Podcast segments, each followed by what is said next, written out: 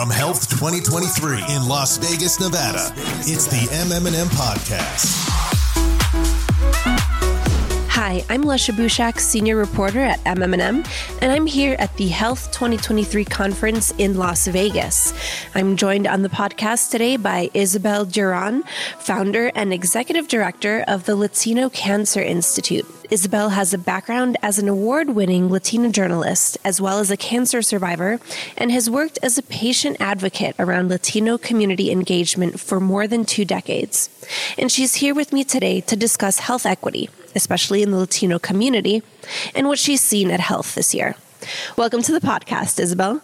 Thank you very much, Lecia. I really appreciate the invitation. This is fun. So, to start, tell me about your health experience so far. You mentioned this is your first time here, so I'm really curious to, to hear your thoughts on it. Well, I wasn't sure what I was going to be looking at, so it was kind of interesting in how advanced in terms of innovation, digital health, um, multi cancer testing, all of these really, f- from where I started, very advanced thinking in the health sphere. So it was kind of interesting to do that. But you know what my bottom line thought was? Well, I had two bottom line thoughts. Mm-hmm. How much are they really invested in uh, health equity? And how much is this all about the bottom line and finding another good idea to make money?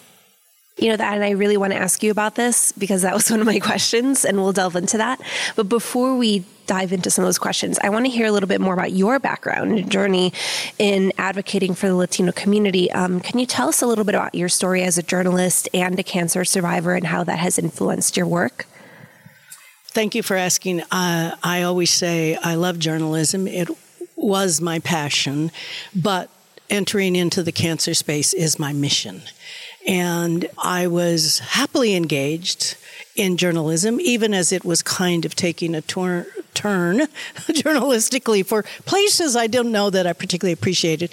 This we're talking back in um, 2013, that sort of, because I'd already spent some 40 years in television news starting in 1970 going from uh, LA to San Francisco to Boston, Chicago, and back to San Francisco, where I spent my last 20 years on air. But it was during that time in the year 2000 that I was um, diagnosed with Hodgkin's lymphoma and uh, stage 2A, so caught very early. So one of the privileged, you know, consistently getting screenings and testing, going to my gynecologist, who's the one that noted a dark spot um, and uh, followed through with with surgery and biopsy to be diagnosed um, at the age of 52, I believe it was, losing sight of that, but um, with with this diagnosis. And when he said to me, Ysabel, this is cancer, I had two thoughts. The first one was, okay, God, this isn't about dying. What's the point? And the second one was, I wonder if I should do a story And so I did. I turned the camera on myself. I did a three part series and I wove different issues through that story. So, in one of the things that we did look about, because in 2000, believe it or not, cancer was still the big C.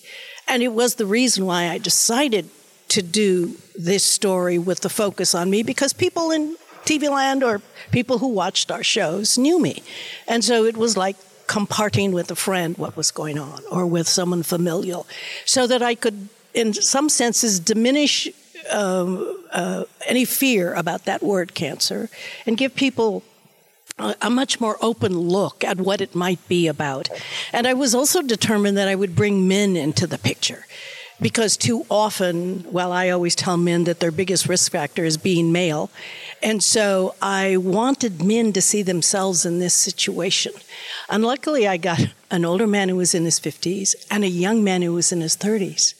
And so it was great kind of contrast. But first, back to research. Um, we went to Stanford and we, because uh, I was in the San Francisco Bay Area, we, um, were asking, What are you working on? And in that time, it was immunotherapy. And now, immunotherapy is one of those advanced medical uh, interventions to uh, help cells fight, you know, the bad guys. And so, uh, so I had that. And then I went to a male psychosocial support group to get some, to listen to men talk about this issue. Um, but I also interviewed the 52 year old, uh, and he said, he says, "Oh, I am. Uh, I'm over there. I'm crying. I'm upset." And you know, and then I saw my children, and I realized, oh, I needed to be different, right? And I thought, cool. He's talking about crying. This is important, but at the same time, the idea of he needed to buck up for his family was kind of interesting, very macho in some ways, but it's the way, in some ways, lear- learning from research and thinking about Latino machismo. learning that, in fact, machismo can be both a bane and a boon, and that that kind of resilience and attitude to stay strong really helps you through this because it, it is a pain in the butt. It really kicks you and knocks you down, particularly if you're doing chemo uh, re- and radiation, depending on where they're shooting. All of that stuff um, really takes you out. So you need every bit of fortitude you have. So I really appreciated this man saying this. I cried.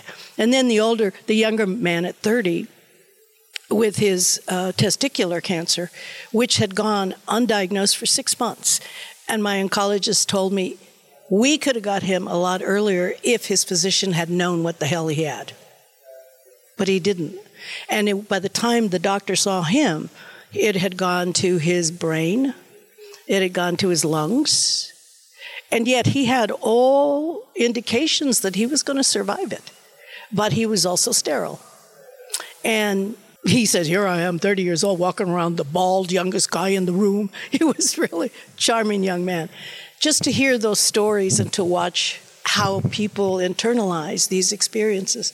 So it was lovely to put it on television, but it also made me kind of this uh, poster child, cancer poster child. So I was invited by a group of Latinas to to meet and see what they were doing, which was uh, to provide psychosocial support for Spanish-speaking women with breast cancer. And I said, "Well, this is wonderful. I think you're going to probably end up having to do more. That means you're going to need money. That means you're going to have to become a 501c3 nonprofit." And so they discussed it for a couple of months, and one day I walked out of the room and they made me president. So, so that's how I launched into the cancer landscape. And I recognized even at that time, I said, Where are all the Latinos? What is happening with them? And so that is why I got into this field. And by 2014, I left television and just decided to dedicate all of my time to to uh, looking at the cancer landscape for Latinos and now here at the national level with the Latino Cancer Institute, amplifying the Latino voice and concerns around the issue. Always been collaborating research to find out what drives this in Latino communities and what are those answers to addressing those, and then working on policy. Because bottom line is you can help one patient at a time, but if there are systems barriers, it almost is almost you would say almost useless because you're never going to stop it at its root if you can't get people detected early in and treated you know equitably and carefully um, you're going to have a lot of late detection and a lot of higher mortality, which for Latinos, one in five Latino deaths is due to cancer. Yeah, so you bring you know, this really interesting and unique perspective to health. And you mentioned earlier that you were walking around the show floor and you were just you know overwhelmed by the amount of new innovative uh, solutions or technologies and companies pitching these ideas um, and i want to ask you know, with your perspective, do you really feel like these solutions that are being discussed at health may reach communities that need them, like the Latino community or other communities that might be marginalized and face health inequities? Or is it sort of detached from the real world, I guess? Um, I would love to hear your perspective on that. First of all, I wasn't so much overwhelmed as amazed at how healthcare has expanded in this direction. You know, technology health, digital health, uh, artificial intelligence, and how much it's taken over many, many parts of healthcare. Um, and my but my thought was how much of this is really about medicine and good health and how much about is this about finding a new uh, uh, you know thing so people will so they can make money because to me in many ways, medicine has evolved into a money making business, and therefore, we don't need a healthy society, we need a sick society. So it's not just about the Latino community, it is about all of us. It is about um, do we really want to move to prevention or do we want to stay sick and I just have to keep taking these more expensive medicines? I don't want that for people. You know, I mean, yay, fourth stage, and they give me these fancy medicines that may or may not cure me for the long term. Um, or can I start to really look at the fact that I'm overweight? Um, I already have type 2 diabetes. Um, if I keep not taking care of myself, I could trigger perhaps uh, a, a cancer, and that one may not be good and and so whoa what do i do? How do i step back? How do i begin to really take charge of my own health with what medicines there are but diminish my risk for dying and for living badly? Because uh, being unhealthy is living badly. And so um, you know i always say health is wealth. And you're depending on your health to be a productive worker partner parent you know, citizen. And so it really is critical. So when I look at this, I'm saying, you know, all you smarties, fabulous. Are we really putting it to work to make people healthier? Are we putting all those brains to work for that bottom line? I think that's a really good observation because I've been wondering the same thing.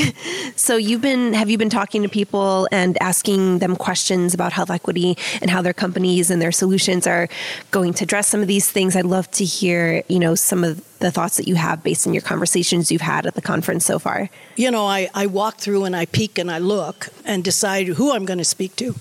There was one that I really enjoyed, and this is the, a focus around healthy eating because we're you know, we have this mass produced food that is killing all of us.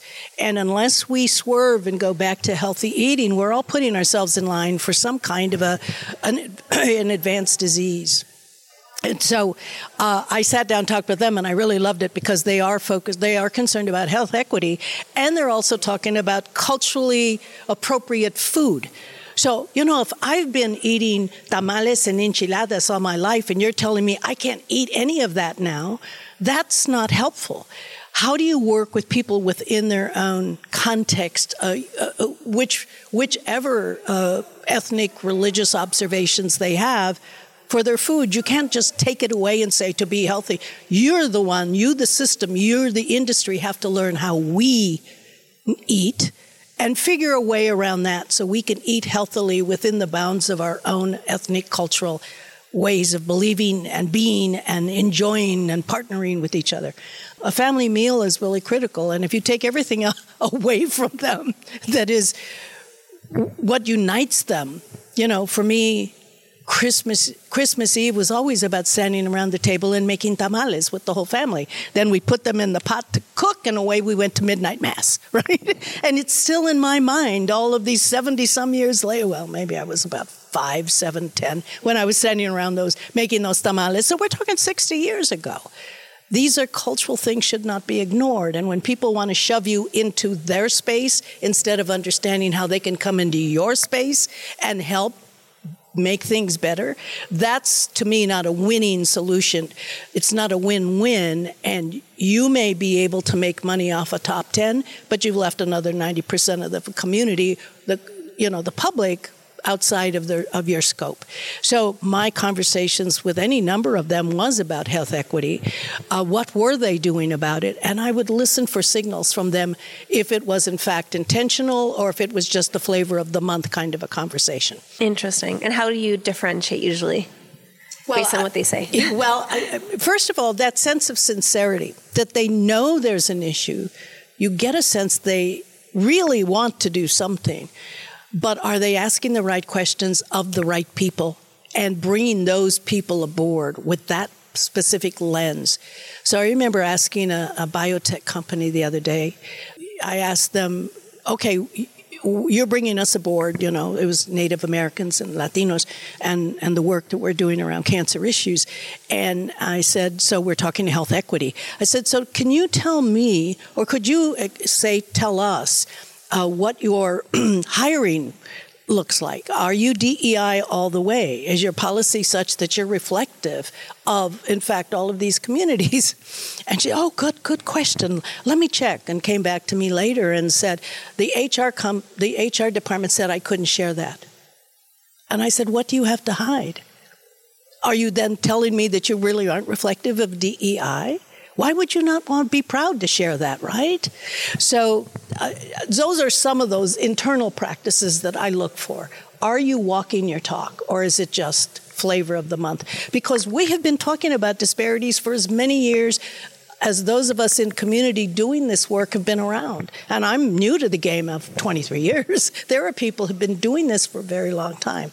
So, I'm listening for the sincerity. I'm listening for the intentionality. And then I'm willing to educate and help them rethink and out of the box how that, and then I say, you need to invest in, I said, you invest in local community based organizations, work with them. I said, you know, this isn't just about good science, this is about good medicine. And I tell the researchers the same thing. You know, so you need to have inclusivity in your in your research uh, who's at the table, who's in the clinical trials. And so it, it's a number of factors. I'm, we're far from, I think, inclusion and equity, but I think there are also those of us, the voices from the outside, as well as those in the inside. The pipeline's fuller with communities of color representing in research and at uh, the CEO tables, trying to be, you know, trying to do their own thing to address these issues. So we're a ways from there, but we do have a voice and we're trying to use it uh, very appropriately at the right time in the right place. And you mentioned this idea of companies going to where people are rather than expecting people to go where the companies are. You know, based on what you've seen so far this year, what percentage or estimate of, of these companies here do you think are actually going to where those populations are that need, you know, access and solutions? Um, I'm just curious if you have like a vague estimate of what you think. You know, actually, I don't. I mean, how many companies are there down there? I didn't even walk past most of them because I would look up and go, mm, mm, mm. And some of them are, you know, working with clinicians or for they're creating ways to use your HR, EHR records. And there's different things. I would have to probably look at a lot more of them to really see whether, in fact, um, they are vested there. But you know what? I think anybody with a brain and anybody with eyes, if you look at the diversity of this country and you're not planning to include, I think, half the population of this country, which is diverse, then you're losing money. And you're not prepping your own offices and your own corporations and your own companies to, in fact, make a buck because this is, you know, Latinos are 62 million. We're not a mo- monolith, we're a diaspora. And when you look at our GDP, this comes out of UCLA, Center for Latino Health and Culture. Uh, we are something, we are like a $3 billion entity. And if you look at us uh, in the GDP, we're like fourth after Germany or fifth after Germany and before India in terms of our GDP. So we do have money. You know, some of us are much poorer and than some of us. Um, but we have to buy medicine. We have to get health care. Some of it not good health care. So if if they're not thinking that the Latino community is anything but poor immigrant running across the border recently, then they're really losing out on a lucrative market. And if they don't understand that market, haven't looked at it, haven't talked to people from it, don't have that appropriate lens, then they're going to lose a lot. And the Latino community is lit, actually, it's a younger population. They're the backbone of the economic continued growth of this country. So if you're not investing there, then you're not paying attention. And you need to do that scan, that environmental scan of every single community, racial, ethnic community, and understand them. You know, and don't try to stuff them into the mainstream umbrella. Absolutely. You touched on some of the, the barriers that the Latino community faces, um, you know, in cancer care. Um, what would you say are some of the the main barriers that the community faces in healthcare in general? Yeah. Well, first there's cost. I think what in cancer care, 62% of any population or any cancer patient ends up in debt. Uh, 3% go bankrupt. It is just an expensive disease to have. So within the Latino community, what you might see are people are not getting all of their medications because they can't afford them. Um, and there aren't a lot of props or prop up organizations to help them uh, survive through that, that challenge. So there's that. Uh, there's also language barrier for a certain percentage of the population. I'd say about 20%. So if you're not linguistically and culturally appropriate provider, you're going to the health outcomes for those patients is not as good because they're not understanding what's going on. We some of the research we have done has shown that when they have a like a community health worker navigator with them through this this experience, they actually learn to ask more questions, more directed questions. They also talk about the issues that are impacting them outside of the actual cancer treatment that exacerbates the problem. One young one man spoke up to a navigator uh, in a research project I was working with with Stanford, where he didn't talk for a long time, and when he finally chose to share, he was asking for a pair of shoes. And nothing to do with anything except his own sense of dignity, his own sense of well being. And so, if you're not understanding that you need to reach beyond that 15 minutes with that patient when you can't speak their language and not finding out that there's all of this other stuff that rotates around it that impacts ultimately the quality of the care and of the outcomes then you're not paying attention. You're not giving good health care. And this is what happens to many, um, uh, pers- a large percentage of this population that is under underserved, um, is low income. Um, Latinos as a group, about 18% uh, uh, live in poverty, um, according to some of the latest data, and that's about a uh, family of four living on 30,000 a year and the African American community similar, whereas compared to the non Hispanic white, it's about 8%. So it's almost twice as much. And it's not because they're unemployed. It's not because they're not productive. It's not because they're not engaged. It is because they just have to make choices between do I pay for medicine or do I put food on the table for the kids? Do I pay the rent or you know do i go visit the doctor and just get a scan and nothing will be wrong. That's that you know talking yourself into you don't need to go. So um, so there there are those and then there are those some of those policy barriers that they don't they won't cover um, uh, certain tests that could be that could spell early intervention and diminish risk and therefore you know, not a late stage diagnosis. So there's there's any number of things. We'll be talking about that later today. Great. And, um, you know, we have a couple days left of health. So, what are three things that you're hoping to do here? Well, uh, first of all, um, I've been doing them. So, really going to these tables, raising these issues, and at least laying some foundation for rethinking how they think about engagement in uh, communities of color, racial, ethnic, and underserved populations. So that that's one thing, and I've been doing that, and I, I like that. Second of all, is connecting with Latinos here. Do you know that out of 380 speakers on those stages, only five are Latino? Wow. That's not representation. And I happen to be one of them that's going to mm. be up mm. on the impact stage. So, as Latinos, we have a, a, ways to go. And yet they're doing fabulous work. I was just at a breakfast. They were doing fabulous mm. work at the national, uh, state, and local levels.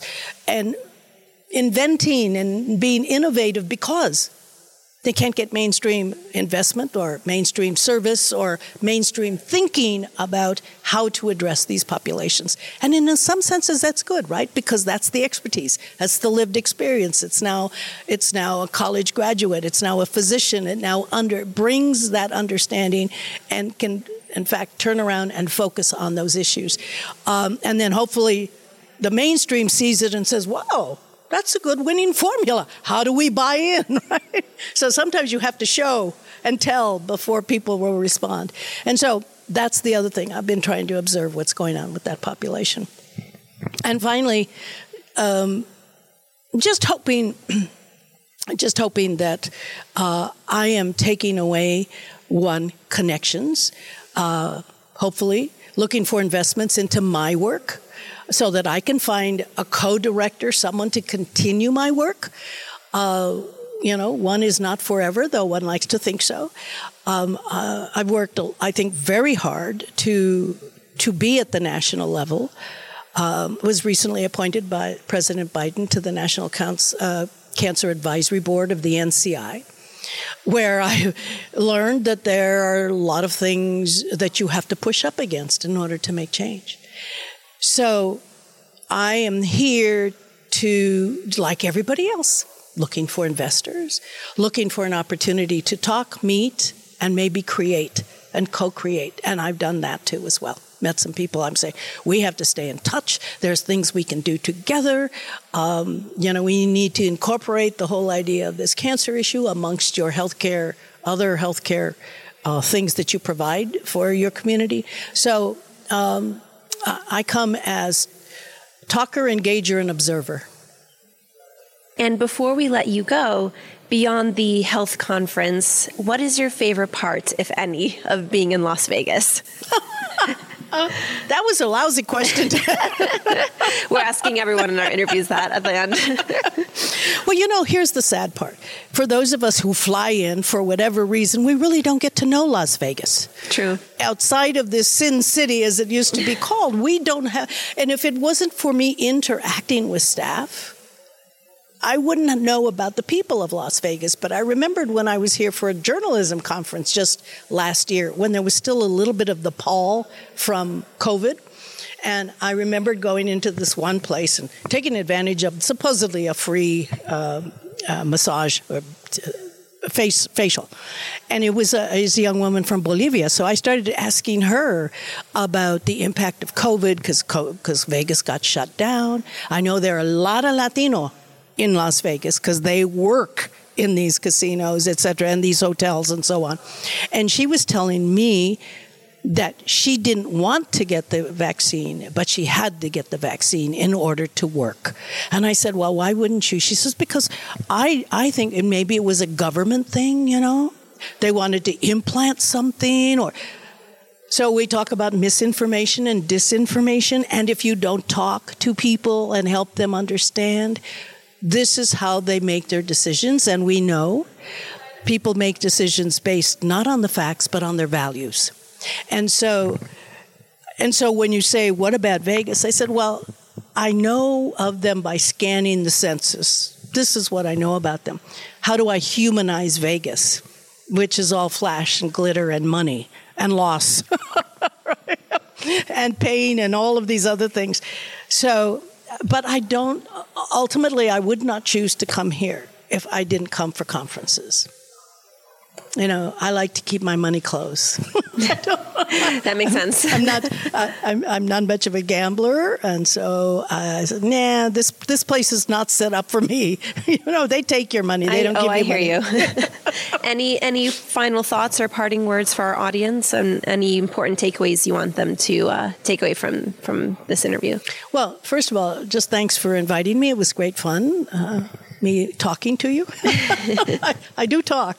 Uh, but I, I just want where people, in whatever work they're doing, however they're doing it, when they really do talk about um, diversity, equity, and inclusion, really take a, a, a real look internally what does that really mean and am i walking that talk and how am i making a difference how am i reaching out to communities where it's not my comfort level but i'm i, I need to work with those folks to understand who they are, what they are, what they want, how they think, so that we can work well together.